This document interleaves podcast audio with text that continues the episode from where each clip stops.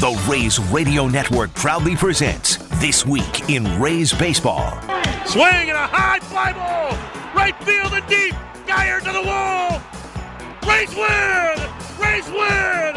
Rays win. D-Man Toy with a two-run walk-off home run. The Rays winning ways here at Tropicana Field continue. Coming up, we'll recap the action from this past week, take a look around Major League Baseball, and sit down for in-depth interviews with the biggest names in the game.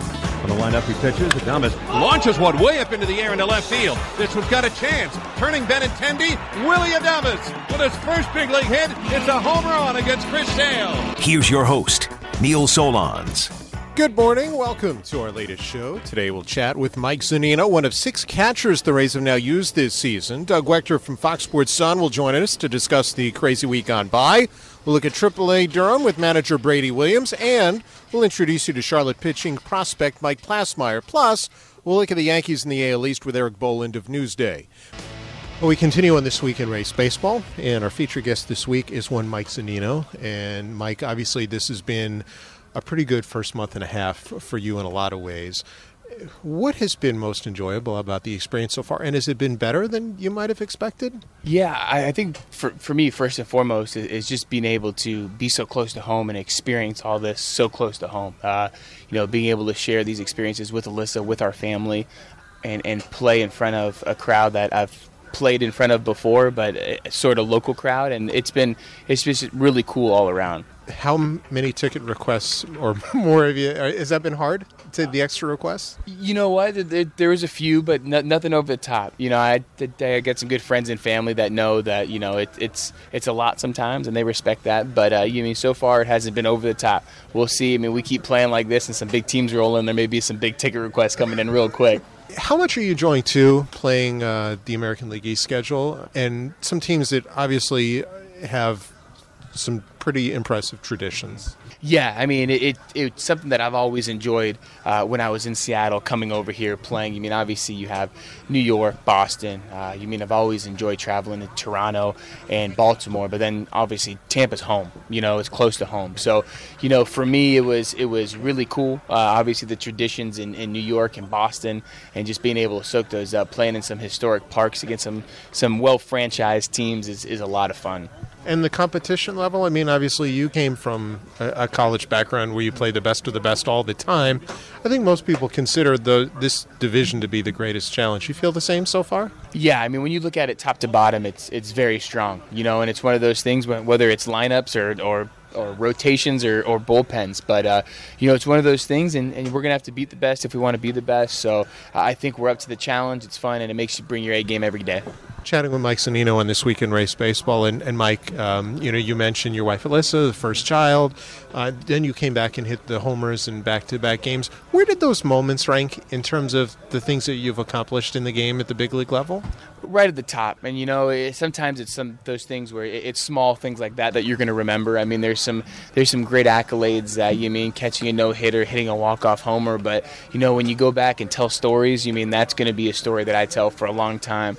Rhett may be tired of me telling him it, but, uh, you know, it, it's something that, you know, I'll remember and I'll cherish for a very long time. You getting any sleep these days, and how much are you getting at a time? And I, I am, you know, he, he's been great. You know, uh, it, it was it, it was nice early. Uh, I, I've taken some shifts when I've come home, but my wife's done a great job of that. I've been able to get some rest, and, uh, you know, it's just nice to come back here, get our work in and play a game, and, and get back home and spend some time with the family. Your dad's skills so far, diaper changing, that kind of stuff, how are you? Uh, I'm uh, hopefully graded out well. So far, so good. Uh, you know, feeding, diaper changes, all that stuff. But, uh, you know, it's just been such a cool experience. It's been so fun to, uh, you mean, sort of learn on the go and, and just sort of adapt as it goes, but there's no better feeling. You came from a baseball family. What would it mean to see Rhett someday playing baseball too? It'd be awesome. You know, it's one of those things where, you know, as as you see him, as, as you meet him, you just want the best for him. So whatever he wants to do, I'll, I'll support wherever he wants to go. And if he wants to take up in the b- baseball footsteps, I'll be more than willing to help him along the way. Your um, dad obviously has worked in the professional game for a long time. What are your earliest memories as a kid in the game, and, and did you always want to play baseball? Yeah, just always being around the, the yard, you know. Obviously, he's my dad's been with Cincinnati for a long time, but, I mean, I remember going to spring trainings in Sarasota. I remember meeting some guys there and being able to get on the field, and, you know, those are those are things that I remember. And, you know, it would be really cool, you mean, to, to have my son grow up, and, you mean, hopefully the playing career is long enough where I can bring him in the clubhouse and I can have him meet everybody and enjoy that time, and he can say the same stuff. Did you want to be a catcher all the time, and if not, when? When did you think you wanted to catch? Oh, man. I, I played shortstop through my freshman year of high school, caught a little bit, and then I started catching in high school. Uh, fell in love with it, how the game worked from back there, uh, and then really fell in love with it at the, the college level. Uh, was able to learn a lot, was able to learn the nuances of it, and uh, just a position that, you know, not the easiest, a little bit demanding, but uh, when you get into the intricacies of it, it's it's awesome. Who was the catcher or catchers that you admired when you started doing it? Oh, man. Growing up, uh, I mean, the Marlins were the, the only team around then, so I was watching Charles Johnson a lot. Javi Lopez was always on there. Pudge was up there, you know. So those are the games that I got a lot um, and ended up watching. But I think, I mean, everybody dreamt when they were a catcher to be able to throw like Pudge. Did you ever get to, were you, were you able to go down and see him at field level? Do you remember games that you went to? Did you sit in the bleachers? What are your best memories at a major league park as a kid? Yeah, uh, a little bit of everything. I remember being able to play travel ball and being able to buy five dollar tickets here, and when this, it was the beach section out in the Trop, and would come buy five dollar tickets and watch games with some buddies, and, you know, just being able to, you know, hopefully, good Lord willing, come and play at this level one day. And sure enough, I get traded over here, and I, I get to play in the same park that I once wished I could. You mentioned your dad has obviously been a long time with the Reds. Did you ever hope the two of you would be in the same organization at the same time, or is it kind of good that you're separate? Yeah, I mean, luckily, I mean, him being a scout, we would have never ran in with any coaching stuff. But, uh, I mean, it would have been interesting. Uh, he always joked saying that uh, he would never put a report in for me because it would probably be the toughest one, because he knew he knew my weaknesses, and, and he would have to put that in the report. So, uh, you know, uh, it, it didn't work out that way, but you never know. There's still some time. How is your dad like you, and how much do you guys talk baseball versus other stuff? Yeah, I mean, it, it's obviously been, you know, the forefront of, of our family, you know, him being a scout, him being able to go to baseball games a lot. I've learned a lot from him, you know, and, and now it's, you know, he, he may, I mean, I, I got to protect what I say now. I don't know. I don't want to give him any secrets that what we're doing over here. But, uh, no, it's one of those things where there's always a lot of conversation about it. Does he ever give you info, though, about, uh, for instance, you know, the last homestand you guys played Arizona. You don't play Arizona very often. He scouts the National League. Does he ever give you some info? Not too. I mean, it's tough. I mean, we, we get so much here, uh, you know. It, it's nothing on that personal or that professional level, but uh, just more just about the game and how everything's going. And he met um, your mom in Italy, right? Yes. So how much have you ever gone... I know, obviously, do you go back there very often? And uh, not very often. I've been over there a couple times. But, uh, yeah, he, he met her playing ball over there, and uh, they ended up moving back. You know, it was just one of those things where, you know, j- just you never know when you're going to meet somebody. I read in your... How did you meet Alyssa then? High school. Yeah, I, I met Alyssa in high school. We were uh, we were sophomores in high school, and uh, we, we knew each other a little bit and sort of crossed paths in the hallways one day and have been together ever since. When did you think this was the person you wanted to spend the rest of your life with? Because you guys have been together now yeah. for a while. I, I would say getting into college, you know, we had she, she went and played uh, collegiate soccer. I went and, and uh, played baseball at Florida. And it was one of those things where we had to spend a year apart. And, you know, it was one of those things where you really understand how you want to be with the person and how long you want to, you mean, how much you miss them during that time. And it, it was sort of then. And, you know, we ended up getting engaged after uh, the fall of my junior year. I think one of the neat things that you kind of show love for her is after you hit a home run when she's not there. Tell her fans about that, and how did it start? She took sign language in high school as her foreign language, and it was one of the first things she taught me in sign language. And I started that a few years ago as I hit a home run, and, uh, you know, it's sort of something I uh, picked up some steam. And, uh, you know, she's been in my corner ever since day one and supports me, travels, you know, and has been my biggest supporter. And, you know, it's not an easy career, you know, so to be able to have her in my corner and do that. So it, the least I can do is show her some love and uh, do that when I can. So you actually sign "I love you" when you get in the yeah. dugout, or if you see her in the stands? Well, one or the other. She she hasn't been able to come yet with the little guy here, so it's usually been to the camera. Being that you've got the Italian background, how would I, I've read your cooking skills are pretty good, or you and Alyssa like to cook a bit? We do. We do. They're not bad. You know, Alyssa does a lot of cooking. I like to throw some stuff on the barbecue. Uh, you know, it, they're definitely serviceable. You know, I'll let her do the heavy lifting on a lot of stuff, but if it comes to throwing some stuff on the grill, I, I can hold my own. All right. Um, what's the favorite dish of hers that uh, you enjoy? Oh, man. We do a lot of seafood. Being from Florida, being out in Seattle, we're able to get a lot of fresh seafood. So we'll throw that on the grill, whether it's salmon or you mean anything of that sort. So, you know, we, we like to just go shop for the day and, and just cook whatever we feel that day. It's still a while before the Rays do see Seattle. What is it going to mean to you when you come across that team and those guys for the first time since the trade? Yeah, yeah. I haven't put too much thought into it. It's crossed my mind every now and then, but you mean it's been some some great times over there. I'm so grateful for the opportunity that I had over there, and you know, it'll be it'll be fun. There's still some guys that have been there since my my first day over there, so it'll be nice to catch up with those guys, and and I still do now. Uh, a lot of good friendships I have over there, and that's the cool part about this game. Your comfort level seems so tremendous with this group right now. Has it come faster than you would have thought? Yeah, you know, it it, it it didn't hit me until about a week before a week before spring training that it's a totally new clubhouse, totally new guys. But you know, it's just such a energetic, light group here that it's easy to get to know guys. And uh, you know, I want to be as transparent as possible. I want guys to feel like I'm showing them who I really am, so they can feel the same way with me. And uh, you know, being able to play well, you mean as a team, I think lightens everybody up and, and, and speeds up that process. Has this been as much fun as you've had in Major League Baseball? one hundred percent. You know, this this group is is awesome, a lot of fun. Obviously, we're playing well. Uh, just the atmosphere that, that we play with here, uh, it's very laid back, but guys get their work in. And, uh, you know, it takes a takes a lot of pressure off a player. And uh, it's been a lot of fun, and uh, looking forward to continuing that through the year. How often did you have a specific guy like Paul Hoover to work with the catchers, and what has he meant to your game?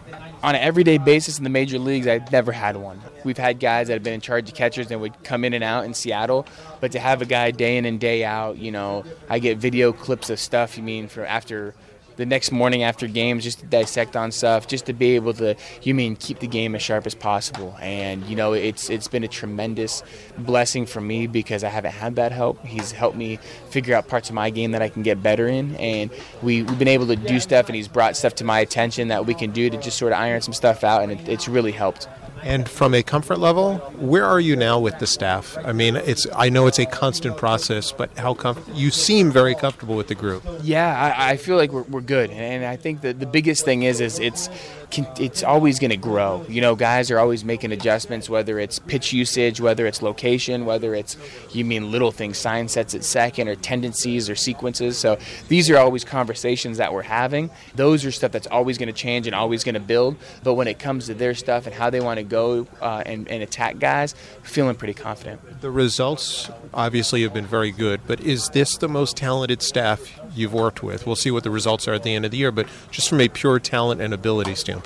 Yeah, in totality, I mean, from you talk about our starters, our bullpen guys, I mean, it's it's top of the line. And uh, you, you put these twelve, thirteen guys against anybody in the league, they'll they'll do more than hold their own. And it's uh, it's impressive starting from our starters. You know, the, those guys have been tremendous this year. And then you get into our bullpen. I mean, there's there's nothing easy about facing anybody in our bullpen. And, uh, you know, I think you see that when guys come up and, and fill in for some guys. And, you mean, you see a guy like Casey Saller the last couple of days throwing two-inning stints and, and, you mean, shutting the door down. And it, it just sort of speaks to the depth that we have in this organization. Hardest guy to catch among the group is? Oh, man.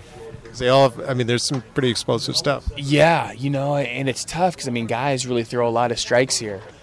Glasnow's not hard to catch, but he's got so much movement, even on his fastball, that sometimes, you know, it's you, you, you're in defense position just trying to make sure you ride it out and try to catch it. Well, so far, you've done a really good job with that. Continued success. Thanks for some time on This Week in Rays Baseball. Awesome. Thank you. It's Mike Zunino, and we'll continue right after this. You're listening to the Rays Baseball Network.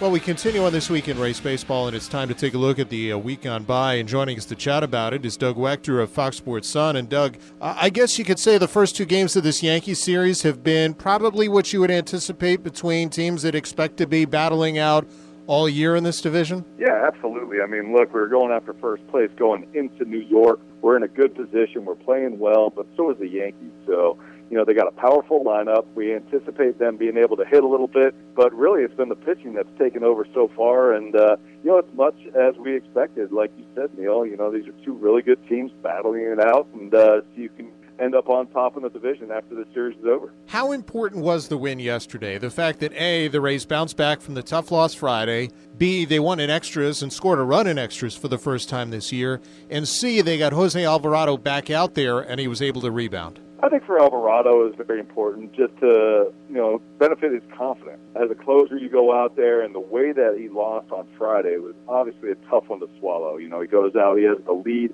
actually a two-run lead, and he goes out, wasn't able to get the close, and then he goes in the next day, and he actually goes in with a one-run lead. So it's actually a tougher position to get into. He's got the two, three, and four hitters coming up in the Yankees order, and he allowed the first base runner to get a hit. So, you know, him going out there and getting the save, I think that was really big for his confidence.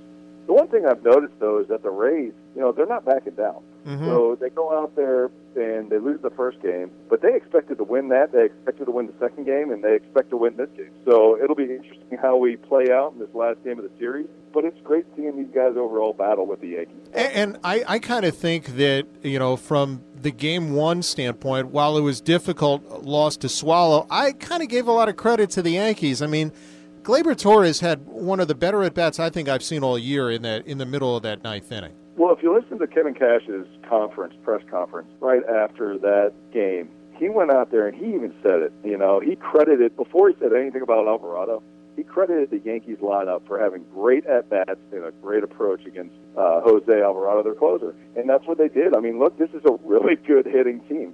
And the scary thing is they're not even one hundred percent healthy. So they had some really good at-bats that night. They fought back, and they won. It, it happens over the course of a long year in baseball. You know, Jose Alvarado was eventually going to give up a save at some point in time. He was perfect four for four going into that night, but the night wasn't his. I mean, he goes in there, fifty-four straight innings, not allowing a home run, and then the first pitch he throws goes over the right center field fence. So it just wasn't his night. But uh, that being said, the Yankees have a good lineup, and, you know, going back there with Alvarado the very next day, and being able to close the game down, I think that's, that was really big. And, Doug, we're, we're talking about, you know, a you mentioned a Yankee team that's dealing with injury, but the Rays have had their fair share, too. I mean, the fact that they're on catchers number five and six on this ball club already, with Travis d'Arnaud and Eric Kratz, uh, the fact that they're missing Tyler Glasnow, along with Joey Wendell and Matt Duffy, they're missing some pretty important pieces, too. Yeah, absolutely. Look, they've been dealing with injuries for a long time now. And I think the catching situation and Glasnow are obviously two of the bigger ones that stand out. You know, we're still waiting to see Glasnow and when he can come back. Hopefully it's not too many more weeks. But with the catchers, with Zunino and Perez, I mean, obviously these guys were a big part of both defense and offense with the Rays. And missing them both and dropping down to, you know, our fourth and fifth options now, there's a lot of pressure on guys like Kratz, who's had to go in there and catch, you know, Blake Snell. And what was he on the roster? Two days before he went into Yankee Stadium, and had to deal with a bases-loaded jam in the third inning, and trying to figure out, you know, what Blake Snell wants to do, his tendencies, how he wants him to set up. There's so many things that go into a pitcher-catcher relationship, and these guys, d'Arnaud, Kratz, all these guys have been forced to learn this stuff almost overnight. It's been really tough for them, but it's also been almost seamless with how professional they've handled it, uh, and it's been really great to see. Now, that being said, it's going to be great when we are healthy and we can see what we can do with a full healthy lineup. Is it tougher on the catcher or is it tougher on the pitcher? Because as a pitcher, you want to have conviction in what you're throwing, and you have to have confidence in the guy back there that he can block it if it's a ball in the dirt, but also confident in that guy knowing you well enough to throw the pitch you want to throw? Yeah, I think that's a great question, actually. I think it's hard on both, honestly. Uh, the catcher is going out there. He wants to make sure the pitcher's happy, he's comfortable, and he does have the confidence. So he's going out there almost ready to prove himself first time he goes out and catches somebody like a Blake Snell. Now, if you're Blake Snell or if you're any other pitcher going out there for the first time seeing the different backstop, yeah, you know, everybody sets up differently. Everybody calls games differently. So I have to sit out there and shake off certain pitches in crucial situations. That's not ideal. So as a pitcher, you can get frustrated, I wouldn't say easily, because you do understand that it's, you know, the first time out there for certain catchers, there's no way there for them to know certain things. But it's easier to get frustrated in those situations. And, you know, we haven't really seen any of that so far this year, so that's good, obviously, with the guys coming in and with our pitching staff. Uh, hopefully it can continue until we get everybody healthy. From an offensive standpoint, this has been a struggle. How much of it do you think has just been the fact that the Rays are facing some really good pitching staffs with ter- terrific bullpens here in the Yankees the last two weekends? You know, I would say that it's more so the uh, the pitching. I would credit for how they've been attacking the Rays hitters. Now, we do have some guys that were in a slump. It seems like they might be creaking out of that a little bit. I really like to see where Brandon Lowe is right now. Uh, I think he's turning the corner and he's getting back on track. You know, that's really big news for the Rays because he was mm-hmm. such a big contributor earlier in the season. And I think Willy Adames is starting to turn the corner, too. I think he's hitting the ball extremely well. And when you got Willy going strong, Brandon Lowe going strong, and then Austin Meadows back healthy, those are three guys that contribute a lot when they're going right. So it, I think the Rays lineup is heading in the right direction. And, you know, it, so far in the Yankee series, we haven't seen a ton of offense, but I think that could change going into today. Well, it, the big question is whether the Rays can handle an opener, because they're going to see one for the first time from a Yankee team since last September. I, I think it's kind of funny that, you know, the big market teams are all ha- had all criticized what the Rays were doing last year, and now we see one of those teams using the same well, strategy. It's easy to criticize somebody when it's different, right? So you see what they're doing. It's different. Everybody wants to say, oh, well, that's never been done in one hundred years in baseball. Well, fast forward a year later, it's been working, and now we see other teams saying, you know what, that's probably not such a bad idea. So we're seeing that, you know, today with Chad Green going to go in there. It'll be interesting, though. I mean, look, we've done it for a long time now. We're very comfortable in the roles. The guys in the bullpen are very comfortable in the roles. That's not the case for the Yankees. The Yankees have never really done this. I mean, they've had bullpen days. But, you know, it's always different for a team that doesn't usually go about their game the way that they're going to have to today. So it'll be interesting how Aaron Boone handles the bullpen after Chad Green and how the, the Rays go out there and attack these guys and see if they can get them out of the game quick and see if we can get some runs up there early. Certainly runs early in the game will help a lot in winning the series today. How important is this game? I mean, there still are, I think, twenty-seven games between the Rays, Yankees, and Red Sox after today. You know, it's very important, but it's still early in the season. I mean, it's important just for a confidence factor. It's nice to go up there, especially since we weren't able to take the series with Tampa, uh, I'm sorry, in Tampa with the Yankees, but now we go back up to New York and we have a chance to take this. And honestly, I mean, if we can win today, we would have had a chance to put ourselves in a position to win all three of these games. So I think the fact that we're playing these guys strong, Uh, that's really good, but we're showing up and, you know, we're, we're just not playing afraid of anything. I mean, we're going out there and we're mixing it up with some of the best teams in the division, and we're showing we belong. So I, I think it's very important if we can get this win today and take the series. But I think these guys are going to be confident no matter what heading out of New York. Well, we appreciate a few minutes, Doug. Have a, a good pre- and post-game on the T V side, and we certainly appreciate some time on This Week in Rays Baseball. Anytime, Neil. Talk to you soon, buddy. That is Doug Wechter joining us from Fox Sports Sun. Before we continue, let's pause for station identification on the Rays Baseball Network. W T A E Saint Petersburg, W B T P H D three Clearwater, W two two four B E Brandon, and W two three seven C W Pinellas Park. Well, we continue on This Week in Rays Baseball. Time to take a look at things on the minor league side. The Rays have promoted a number of pitchers in their system lately, and one of them is now with the Charlotte Stone Crabs, and that's left-hander Mike Plassmeyer, who joins us now. Mike, thanks very much for a few minutes. Yeah, thanks for having me. First of all, before we touch on your promotion, you've had, uh, I would call, a, a very busy first year as a professional. You were drafted by the Mariners initially, and then came to the Rays in the Mariners deal with uh, Mike Zunino. Give us an idea how what you thought when you were traded, because it was really basically six months after you were drafted. Yeah, I mean, you always hear about it, but you never really think it's going to happen to you, especially that early. So uh, we were just kind of sitting there in strength camp in uh, Arizona with the Mariners and got the call, and I think it was two days later I was flying home and I was with the Rays now. Were you excited? What was your feeling when it happened? Because obviously the Rays have a pretty good reputation in terms of developing pitching. Yeah, I'd always heard. Um, I talked to my pitching coach, and he that was like the first thing he told me. He's like, you guys are in good hands now, like all that. So I was definitely excited to get there and start working with everybody. You know, I'm curious a little bit about your your story. Um, you were drafted out of the University of uh, Missouri, which I think most people know because of, from a baseball standpoint, because of Max Scherzer. How good a pitching program is it, and how did it help you grow before you got drafted? Um, they, I mean, they've always been kind of known for their uh, developing pitchers as well.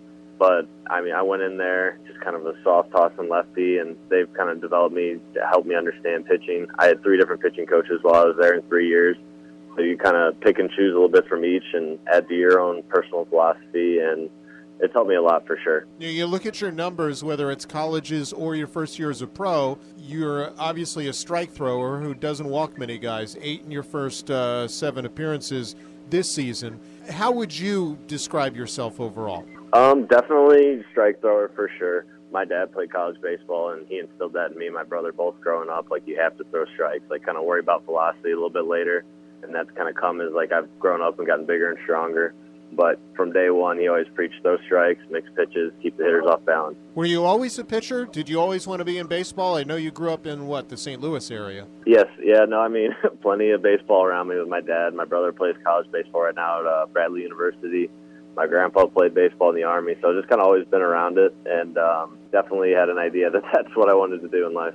Did you always want to be a pitcher? Yes. I mean, being left-handed is a little bit easier for you, so that made the decision a lot easier on me. And then hitting wasn't my best thing as I was getting older, so made the decision a lot easier on me. Growing up in Saint Louis, were there pitchers that you modeled yourself after? And how often did you go to Cardinals games as a kid? We went to Cardinals games a decent amount, not like a whole lot, but um, definitely a couple a year. But there was nobody really that I like tried to model like my mechanics off of, I'd say. Just... Um, tried to be myself, be athletic out there, and just find a way to throw strikes. And obviously you have done that, but you also went through some adversity. You know, I read at Missouri you were uh, a guy who went from starter to bullpen as a sophomore, earned your starting spot back as a junior, and then was a fourth-round pick. So what changed, what evolved for you to allow you to get to that point? So, yeah, my sophomore year, we uh, kind of got swapped around, I guess, and then I was in the bullpen. I struggled a little bit out of there just because I'd probably been a starter, like, my entire life, so I didn't really know how to handle the bullpen as we were going. But um, kind of carried that into the offseason, said that I wanted to be back in a starting role and then obviously be, like, a, important in the starting role. So that kind of motivated me.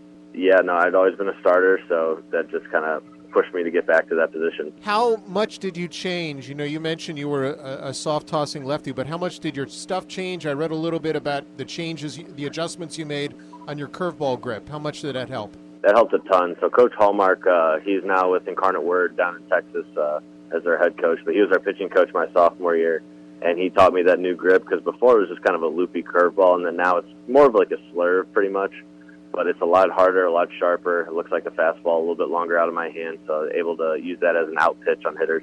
Give me an idea as to the rest of your repertoire. What what does your stuff look like uh, velocity-wise in terms of, you know, peak at your fastball to, to what you use, at, at, let's say, the uh, to kind of change speeds? Uh, I got a four-seam fastball. It's got a little bit of run on it just being from the left side, but um, usually about eighty-eight to ninety, ninety-one. Every once in a while, I'll tip a ninety-two. And then my slurve, I just kind of call it breaking ball just to make it easier. And that's usually about seventy-seven to seventy-nine.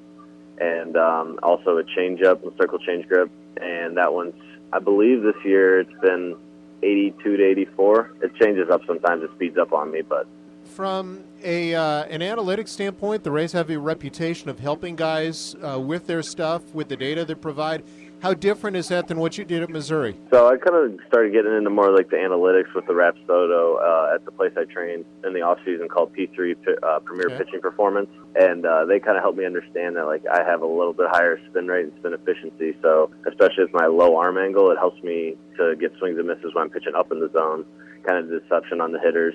But um So I was kind of introduced to that, and then the Rays, obviously, they're carrying it on, so just more information helping understand, like, how I am as a pitcher, so how to attack hitters from that. How much has that helped you, um, and and how much has that allowed you to evolve? It's helped a ton, honestly. Like, I always knew, like, I had, like, a little bit of run on my ball, but I didn't know, like, why guys were swinging under my fastball. You know, like, the basic philosophy is always just kind of, like, pound the knees, like, low and away, low and away. And then uh, now that, like, I understand why it's happening, I'm able to work the ball up later in the counts. Usually it's trying to get a swing and miss on it and, like, just kind of understand what pitch, like, works well off of other ones based on, like, how they move and, like, the spin and all that kind of stuff. What's the competition level like among the group? I know you just got moved, and obviously that had to mean a lot. I saw Joe Ryan got moved, too. It seems like the both A-ball teams, Bowling Green and Charlotte, have a lot of talented pitchers on them. Yes, for sure. If you would have asked me at the beginning of the year who I thought was getting moved, I would have said that everybody has a chance.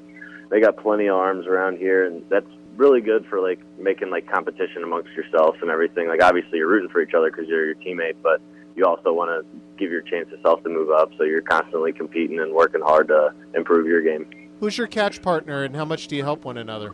Uh, right now I'm with Joe Ryan. We were together for pretty much the whole time in Bowling Green, based on like other than our start days, obviously, but constantly just talking pitching. He's working on a slider. He was just like kind of asking me how that moves, and then I would ask him like how like arms action on my changeup was looking or stuff like that, and just constantly like bouncing ideas off each other and like making sure that everything's looking like a fastball out of the hand and going from there. Certainly it helps to be able to relax and unwind when you're away from uh, the field a little bit. I saw in your Twitter account one of your slogans is wherever you go, there you are. So where'd that come from?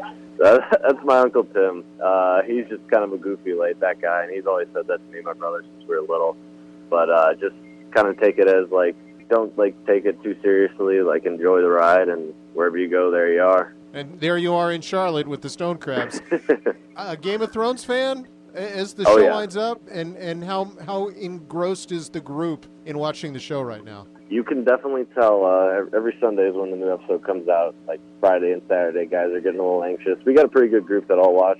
People get together at other guys' houses and stuff, and um, everybody's bouncing theories off each other in pregame and stuff like that, so we're constantly talking about it. Well, I hope you enjoy the finale, and uh, hope you have a continued good season ahead. We certainly appreciate a few minutes getting to know you on This Week in Race Baseball. All right, thank you. And that is Michael Plassmeyer, the Charlotte Stone Crabs. Plassmeyer pitches today, has allowed just eight walks and seven appearances for Bowling Green and Charlotte, and has a one seventy E R A over thirty-seven innings. Coming up on This Week in Race Baseball, Durham Bulls manager Brady Williams and Eric Boland of Newsday. This is the Race Baseball Network.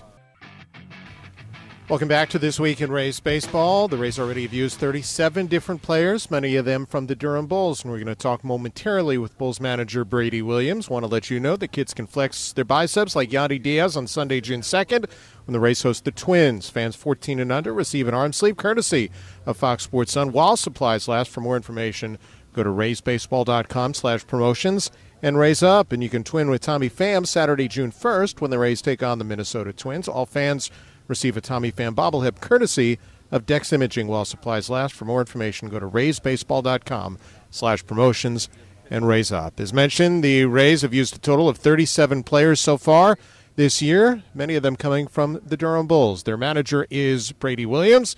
Brady, thanks for joining us on This Week in Rays Baseball. Yeah, how you doing? Good. Um, you guys started out this year three and eight, and with all the change because of uh, the injuries with the Rays, you're twenty-two and eight since. So how have you done it?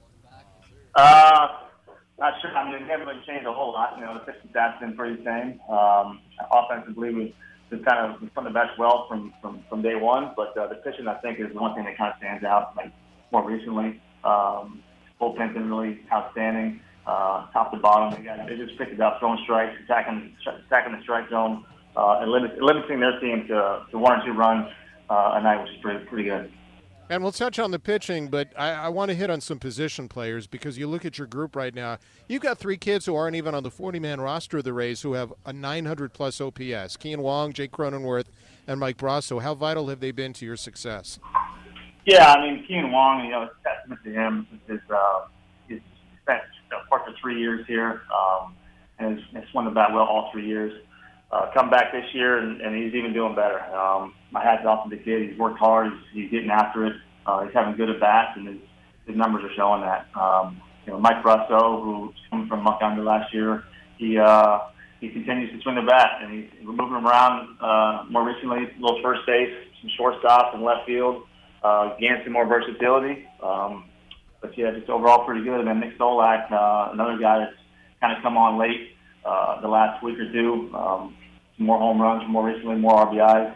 Uh, continues to play second and left, but uh, more recently, there's more more second base, and he's continuing to get better um, on, on the defensive end.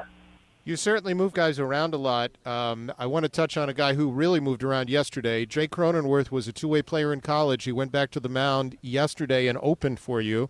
So when did that conversation start about him actually pitching in addition to playing a very good infield? Yeah, it's definitely been the talk of the town the last twenty-four hours talking about Jake Cronenworth. Uh, and good for him, you know. He's he's um, a player that was drafted as a shortstop, but he he, he pitched in college. Um, he was a closer at Michigan. Uh, nothing really kind of uh, came to fruition until this year. And uh, we approached him with the thought of him maybe pitching uh, maybe twenty plus innings this year. Uh, initially, he was, I don't know, I, he wasn't really receptive at first, and he thought about it and came back and said, you know, there's something that maybe you wanted to try to do. Um, so it's been going on for the last few months, just conversation with him. He's had bullpens, he's had sides, he's had live B Ps. Uh, and then obviously yesterday was his first outing, opening for us. He threw one inning, and he looked the part. He was out there. His, his, his velo was ninety-five ninety-six with a pretty wow. good breaking ball. That's pretty impressive for not having pitched in, what, a handful of years? Yeah, it's been, it's probably been, shoot, six years maybe. Um, he always talked about it, though. He always, you know, Brady, I can pitch. I'm like, you know, I bet you can. Just keep playing, with, keep working on shortstop and getting better at that. Uh, and he's done that. You know, he's, he's leading the league in hits. He's having a monster season offensively. Um, it's just another avenue for him to maybe make it to the big leagues um, in a different fashion. So will he maybe, what, pitch an inning or two a week? Is that kind of the general thought? And then the rest of the time he'll play the field? Yeah, I mean, we're not going to take away the bat by any means. We're we're not going to force him uh, in the game pitching either, though. You know, we're not going to throw him in a, you know, a tie game in the ninth inning. That's just not what we're trying to accomplish. We're trying to get him some work, some innings, some clean innings, some low-leverage situations early on to get some, get a foundation for him and then go from there. But uh, just continue to try to, to find good spots for him. Other guys offensively who really seem to have picked up, Nick Solak since the last time we spoke. Yeah, he really has. Um, you know, he's he's shortened up a little bit. Um, I also think his he was just a little his trigger was a little late, and him and Dan Dement, the hitting coach here, uh, just kind of working on his timing and rhythm. Um, Uh, starting earlier, and it's translated into a lot more production. You know, he's, he's dropping the ball more, more consistently, uh, having good at-bats. He's had good at-bats, he's just not hasn't driven the ball like he has uh, as of late. And you've had a couple of vets. I know the Rays haven't needed a call on them. Outfielders Jason Coates and Jake Smolinski. What have they meant to the group? They've been huge. You know, their their uh, their work ethic, um, how they approach their day. Um, you know, these these younger players see. You know, these veteran guys go about their business the way they do. Uh, it makes it easy for, for me, easier for me, but also easier for these players to recognize what it takes to, to be a big leaguer, big leaguer. And Smolinski's done that. You know, Coates early on uh, maybe wasn't swinging the bat well, but he, he still was that guy in the clubhouse that was the same. And as of late, he's kind of taken off. I mean, he's he's up to, I think, two eighty now. Uh, with like eight, we've got eight homers, and most, majority of those home runs have come in the last two weeks. You know, we you touched on the, the top about the fact that the, the pitching has been much better. You got to see Jose De Leon for the first time on rehab in Durham. How do you look to you? Yeah, good. First time uh, live I've ever seen him pitch. Saw him a glimpse in spring training just uh, as a side or a, he was still in a bullpen. Uh, but overall, pretty good for three innings. You know, pitch count was forty-five. Uh, velocity looked like it was, from what I was told, uh, ticked up from uh, years past. Um, He worked down the zone with his fastball. He, he expanded up with his fastball late, and his changeup played well. So uh, if he continues to, to just build arm strength and, and continue to work hard, you know, hopefully he can help our big league team out in, in the near future. You know, the last time we talked to him, you told us how well Emilio Pagan was pitching, and obviously it showed up here. Who has taken off since we spoke last on the mound? Andrew Kittredge is a guy that, um, I mean, he's just, he's been lights out. You know, he's, he's another guy that Elo is kick way up, and he's he's mixing a new split change, which is also uh, a put away pitch for him. We all know his sliders, what it is. It's you know it's a it's a put away pitch, it's his best pitch, but the fastball and the split have, have uh, complemented the, the the slider now, and he's got three pitches to get guys out. The velo's up to ninety-seven, you know, the slider's at ninety, split changes at eighty-eight, and he's just he's he's throwing strikes one and, and dominating hitters right now. It's fun to watch. And Hobie Milner, it looks like, also is doing okay? He's another guy, you're right. You know, he's kind of one of those guys where, he's, you know, the left-handed side armor where, you know, we already have, you know, we got one up there right now in, um, in Claire. But he's another guy that, that attacks his own. He's got good stuff. Um, you know, I was I could see him being in that role if something were to happen. But uh, he just continues to, to show that he is a viable option in, if, if uh, the big league team needs him. Great stuff, Brady. Good luck today. Continued success, and uh, you, you guys have sent a lot of guys who've helped out a lot. Hopefully that continues. Yeah, hopefully, hopefully we do. Thanks, Neil, and uh, good talking with you. Sounds good. That's Brady Williams, the manager of the Durham Bulls. Again, they're in first place right now in their division. Well, we hope they keep winning games and contributing to players helping out up here as well. Let's move on to the Major League side, and joining me to discuss the Yankees and the American League East is one Eric Boland of Newsday. Eric, as the race gets set to wrap up the series today with the Yankees in New York, kind of ironic that uh, the Yankees are the ones using the opener. Yeah, I mean, obviously, uh, you, Neil, more than anyone uh, familiar with that uh, strategy, which the Rays really perfected last year. Obviously, Oakland utilized it somewhat, uh, too, uh, during the course of the year, but, but the Rays did it pretty much throughout the season. The Yankees did it just one time last year, and coincidentally enough, mm-hmm. the one time they did it was down in uh, at Tropicana Field against the Rays with Jonathan Holder Uh, being then followed to the mound by seven other guys, and the Yankees won that game. Uh, I think four to one it was. It's going to be Chad Green opening up for the Yankees, and wouldn't expect him to go any more than uh, two innings, and then they'll uh, they'll try to, as the cliche goes, piece it together from there. You know, obviously a different situation because in September you have so many guys on your roster. There could they could have used Chance Adams to start the game. Do you think he'll be the guy who pitches the most innings in this game today, or what do you think they'll do? I'm not sure, to be honest with you, on that one, Neil, because Chance Adams uh, really has not pitched all that well in triple A, started the year horribly, uh, got a little bit, uh, has gotten a little bit better, but uh, the reality is the only reason he's up is because the Yankees have been so decimated by injuries, and uh, he was just sort of the, the, the next man uh, up, if you will, uh, that was healthy. So I, I'm not sure that, that, that he's the, the way that the Yankees will go there. Uh, they do have some of their top arms that'll, that'll be rested for today, and I would think, unless for some reason the, the game gets away uh, early on, uh, I'm not sure that, that Chance Adams will be the way that they turn there after Green is done. And, and I would have thought that it was a possibility that we'd see Luis Sessa for length. Now, he did pitch the eleventh inning in yesterday's ball game, so that kind of does play a little bit. I don't know how often he goes back-to-back. Yeah, he's capable of going back-to-back, and he's pretty significantly stretched out. Uh, you know, if this game, uh, if the game on, on Saturday had gone much longer than eleven innings, Sessa would have gone back out there and would have gone maybe three, maybe four, and he's probably not much more than that. So he, he has been a, a guy that's been sort of a, a, a long man for them when it's been needed.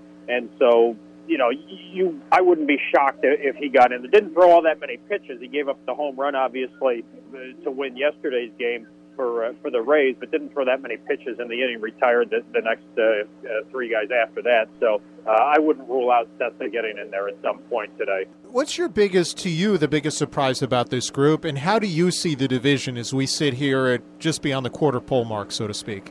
Wow, biggest surprise, that's, uh, that's a great question, Neil, because obviously the Yankees have had an awful lot of them, but I, I think you have to start with the guy that won uh, Friday night's game, Gio Urshela. This is a guy, and you've been around a long time. Uh, you remember him from Cleveland and then mm-hmm. Toronto briefly. Uh, always a, a gold glove caliber glove, but, but nothing at the plate. And he has uh, reinvented himself, at least he has. I mean, you don't have, don't have to get carried away with small sample sizes, and we're still at that point of the season, but uh, had another two hits yesterday in the, the eleven-inning loss.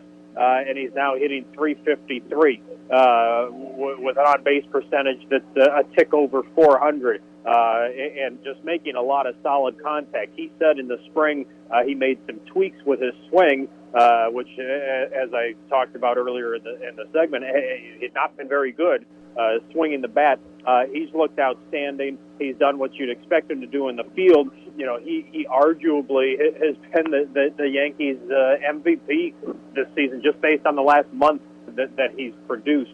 Uh, so I would probably go, you know, with him, uh, but there's certainly several other guys that could uh, could fit that uh, that bill. But uh, I would probably start with Gio Urshela. And then as you look at the division, obviously right now it appears to be a pretty good three-team race. Do you expect that to kind of be that way all season long? I do. I haven't seen anything from, uh, you know, the Yankees obviously are only going to get healthier, so, so you don't expect them to go anywhere. The Red Sox are playing more like what you expected the, the Red Sox to uh, to play like. And uh, in Tampa, my only question with the, the Rays is, do they have the kind of depth to sustain a run of injuries like the Yankees have sustained, and I don't know the answer to that. I, I'm not familiar enough with their system to, to answer that. But uh, if they maintain relative health, and I use the word relative because, as you know, Neil, every team is going to face injuries mm-hmm. at some point during the season. And uh, when the Yankees were down uh, down there last weekend, we saw uh, Tyler Glasnow uh, get hurt. Uh, that's just one example of a significant uh, piece uh, that gets removed uh, for, for probably a month and a half, two months, you know, from Tampa. You know, could they sustain a, a run of four, five, six significant uh, injuries? I, I don't know the answer to that. Uh, they'll probably face that at some point. If it doesn't all happen in a row, uh, obviously that makes it easier to deal with than when it does all happen at once. But, it, again, given relative health, uh, the way Tampa pitches, both in the rotation and the bullpen, uh, there's no reason to think that they're not going to uh, hang around and make this a, a really fascinating three-team race throughout the summer. And I could argue with the fact that the Rays are on, what, their fifth and sixth catchers of the year and have not really had Matt Duffy or Joey Wendell, that those are pretty significant injuries to the group, too.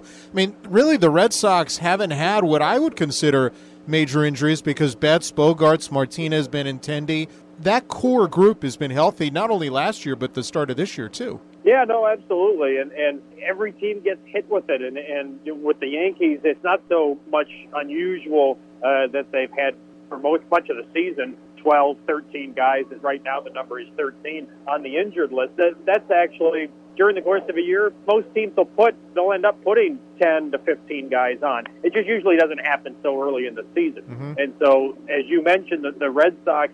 Uh, that that core mostly, and obviously Evaldi, that, that, that is one that, that hurts. But most of that core, particularly on the offensive side, has stayed healthy, and you do figure that they're going to face the injury bug at, at some point too, and you do question whether they'll be able to uh, to keep playing well. But that organization is fairly, you know, deep. I don't mean in terms of their system, but in terms of what they have on the bench and what mm-hmm. they can bring in, um, and also even though they haven't shown an inclination to, to do it based on the off season, they still have the, the wherewithal to go out and make a significant move during the season if they have to. So I, I don't think, you know, anybody counting the Red Sox out the same way anybody counting the Yankees out based on a, a, a slow start to the season really doesn't hasn't been paying much attention over the years. Speaking of significant moves, I mean, a lot of people have, the rumor mill has been, I think John Heyman was the last to mention it, the, connecting the Yankees to Keuchel. Do you see that happening after the draft? I don't. Um, I, I'll die on this hill. Uh, I,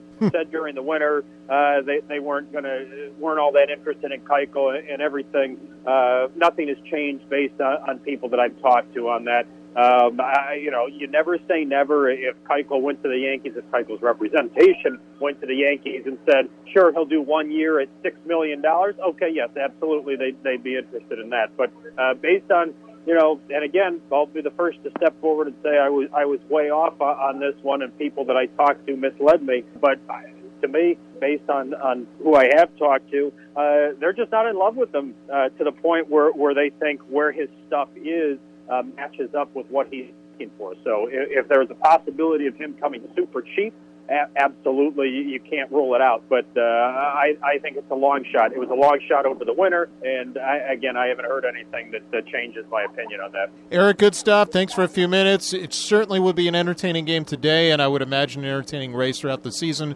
Uh, thanks for joining us on This Week in Race Baseball. You're welcome, Neil. Always enjoy talking to you, and I look forward to seeing you next time at Tropicana Field. And that is Eric Boland of Newsday, and we certainly appreciate his time on This Week in Rays Baseball. Hey, enjoy a Rays game with others who have shared a special interest. Rays special events include Dog Day, College Nights, and much more. Each event includes a game ticket and a specialty-themed item. For more information, go to raysbaseball.com slash special events and raise up. Thanks not only to Eric Boland of Newsday, but all the guests that we had on the program today, including catcher Mike Zunino, and obviously we wish him a lot of health and uh, speedy recovery from his quad injury. Doug Wechter for joining us from Fox Sports Sun to discuss the week gone by, as well as Durham manager Brady Williams, who gave us some insight into Jake Cronenworth moving to the mound yesterday to open, as well as pitching prospect Michael Plassmeyer, who today will be on the hill for the Charlotte Stone Crabs up in Clearwater. If you ever have something you want to hear on the show, all you have to do is tweet me at Neil Solondz. On next week's program, we're going to sit down with outfielder Avisaíl Garcia, and we'll discuss his success in his return to Miami this week and much, much more. Thanks to our producer on today's program, Derek Dubose. Coming up, it will be the pregame show. Rays trying to win a series against the Yankees and maintain their spot in first place in the American League East. The pregame show is next. We're over at the Rumfish Grill Resort on Saint Pete Beach, and you're listening to the Rays Baseball Network.